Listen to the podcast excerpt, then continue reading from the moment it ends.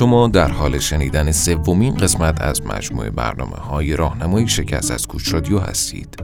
اگر قسمت اول و دوم این برنامه را نشنیدید پیشنهاد می‌کنیم برای درک کامل محتوای برنامه قسمت اول و دوم برنامه راهنمایی شکست را هم نوشجان کنید. کوچ رادیو سری برنامه راهنمایی شکست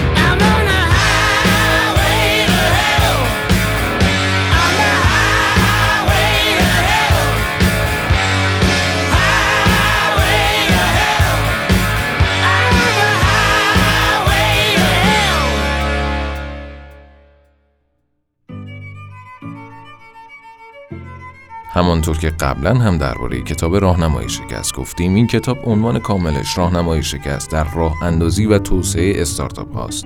در 28 کام و برای بیش از 150 بخش برای بررسی مسائلی که در مسیر راه اندازی یک استارتاپ با آن روبرو شده یا خواهید شد نوشته و منتشر شده است. در قسمت اول بخشی از مقدمه کتاب و در بخش دوم گام اول کتاب رو شنیدید. در قسمت سوم که در حال شنیدنش هستید به سراغ گام دوم کتاب رفتیم تا گام دوم فرضیه های اشتباه به مسابه نقشه مخدوش را با صدای شهریار جوهری نویسنده کتاب بشنویم.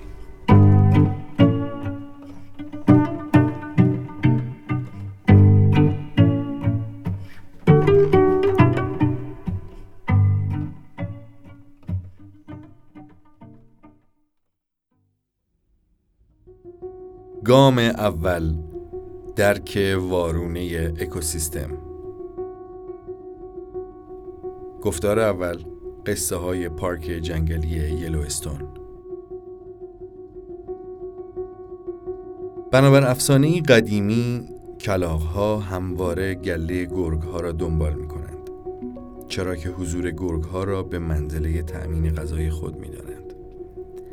این جمله ساده که چندان هم در مرحله اول با عقل هم راستا به نظر نمی آید در یکی از بزرگترین آزمایش های زیستی توسط دانشمندان آزموده شد و نتایج عجیبی به بار آورد که هنوز مبنای تحقیقات دانشمندان برای درک اثرات پروانه‌ای ناشی از تغییرات کوچک در اکوسیستم ها می باشد.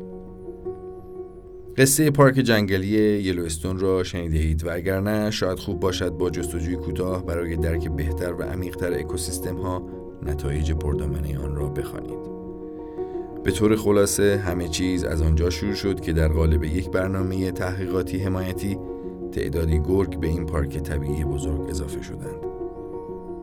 بلافاصله تغییراتی شگرف سراسر این منطقه را در بر گرفت. که یکی از نتایج ویژه آن افزایش تعداد سگهای آبی از یک به نه کلونی بود. اینکه چطور افزایش گرگها گوزنها را کاهش داد و آنها را مدام مجبور به حرکت کرد تا آنها کمتر بیدها را بخورند.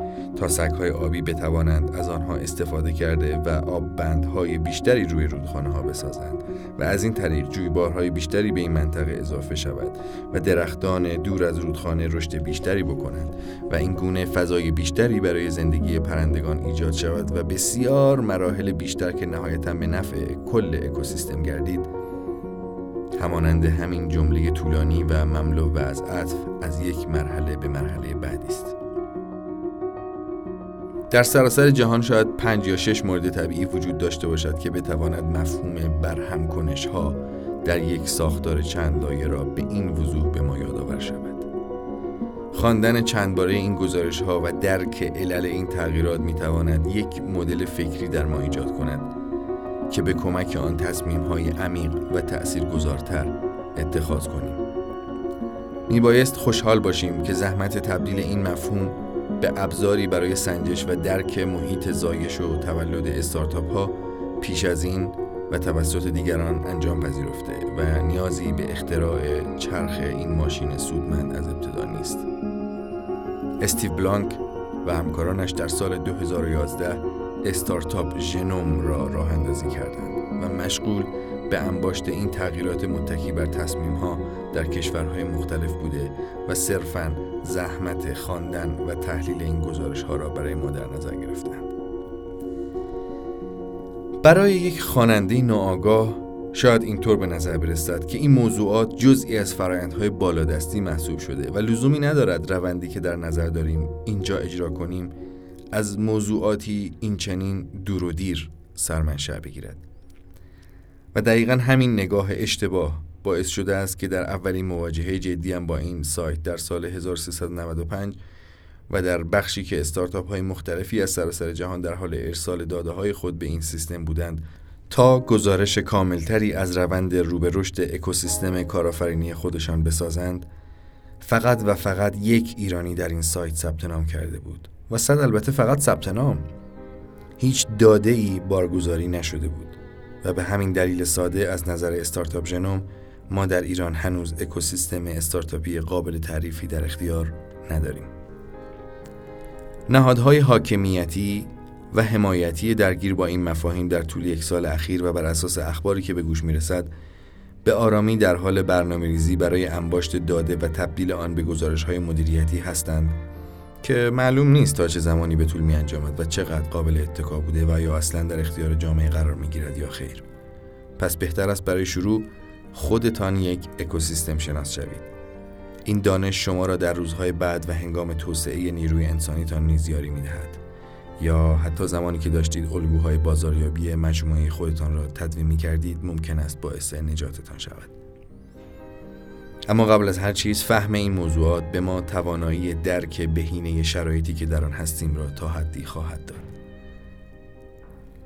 و چه کسی است که نخواهد بداند اگر فقط دانستن باعث نجات شود.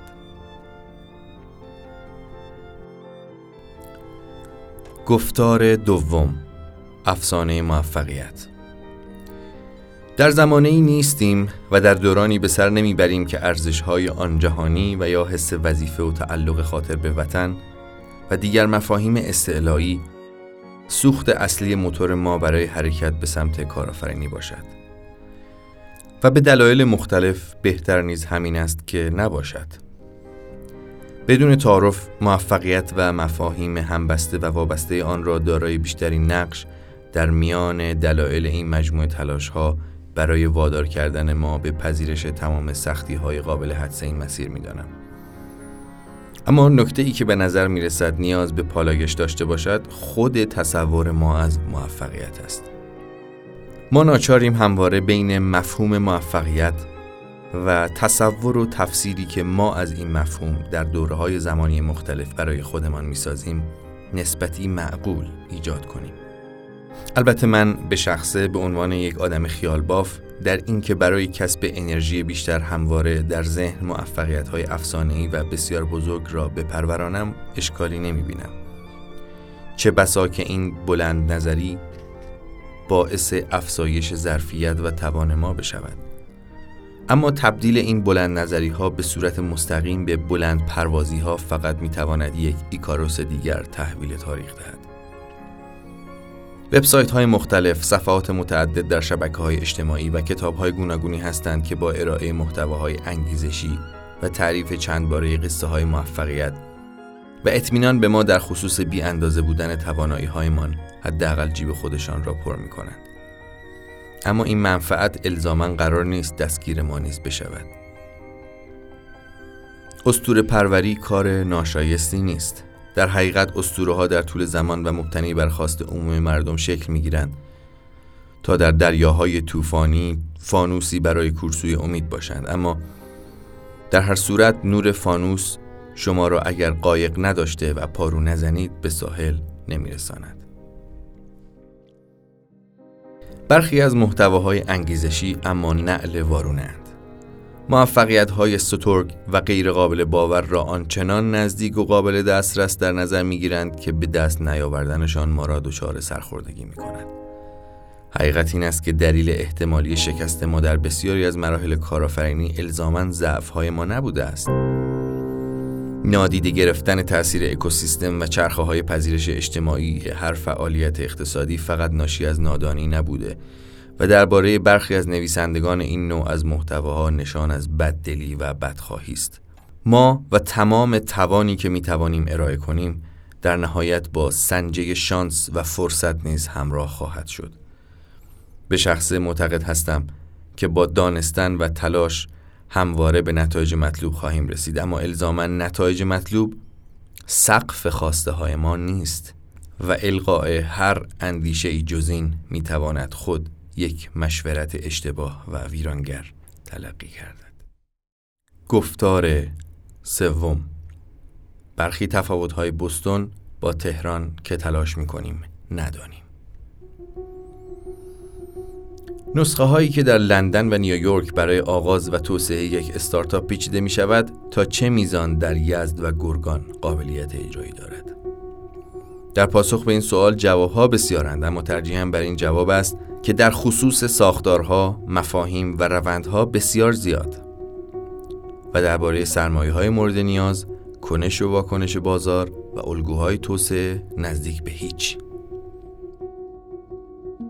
دانستن برای فهمیدن با دانستن برای تکرار کردن تفاوت‌های جدی دارد و همانقدر که مطالعه تجربه ملل می‌تواند سودمند باشد می‌تواند موجب سردرد هم بشود برای اینکه بدانیم چه چیزی از این گنجینه به دردمان می‌خورد و چه چیز گمراهمان می‌سازد ناگزیر به درک اکوسیستم ها هستیم یک اکوسیستم استارتاپی سالم میبایست دارای شبکه ای از نهادهایی باشد که می توانند روند دانش و تجربه را تولید و به گونه صحیح در هم تلفیق نمایند.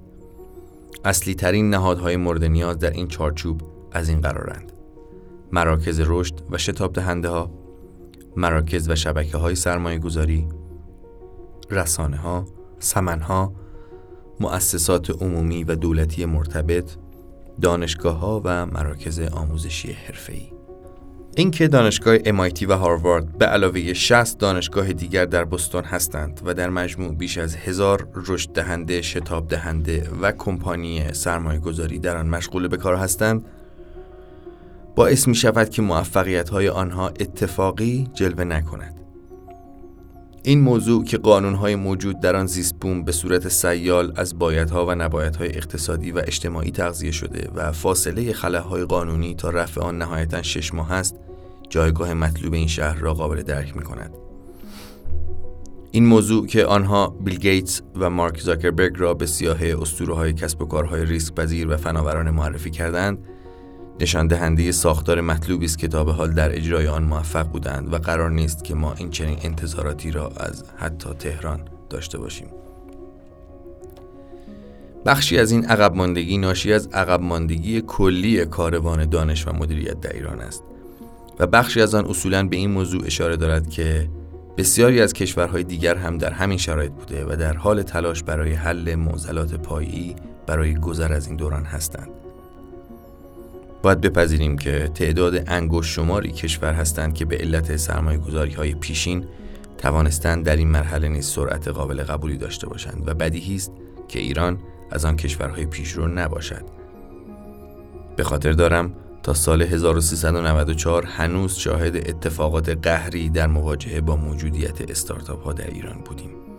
یک کمپانی لبنانی در تهران حضور پیدا کرده بود که شعبه ای برای شرکت سرمایه گذاری خود تأسیس کند. و در این حاشیه با تعدادی از استارتاپ های آن زمان در هتلی جلسه ای برگزار کرده بود. واکنش خاصی که از سوی برخی نهادهای مسئول به این جلسه نشان داده شد تا مدتها نقل محافل استارتاپی بود.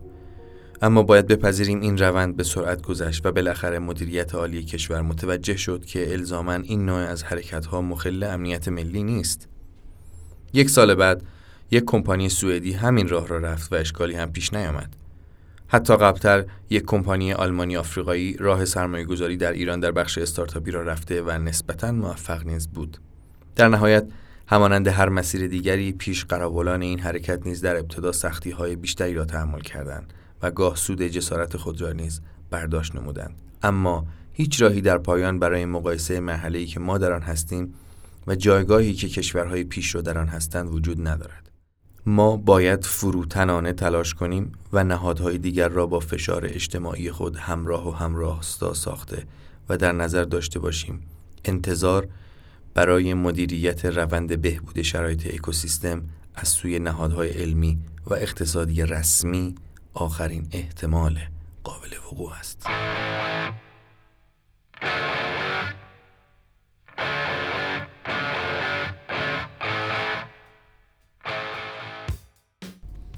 خوشحالیم که شنونده این برنامه بودید و امیدوارم از محتوای گام دوم کتاب لذت برده باشید.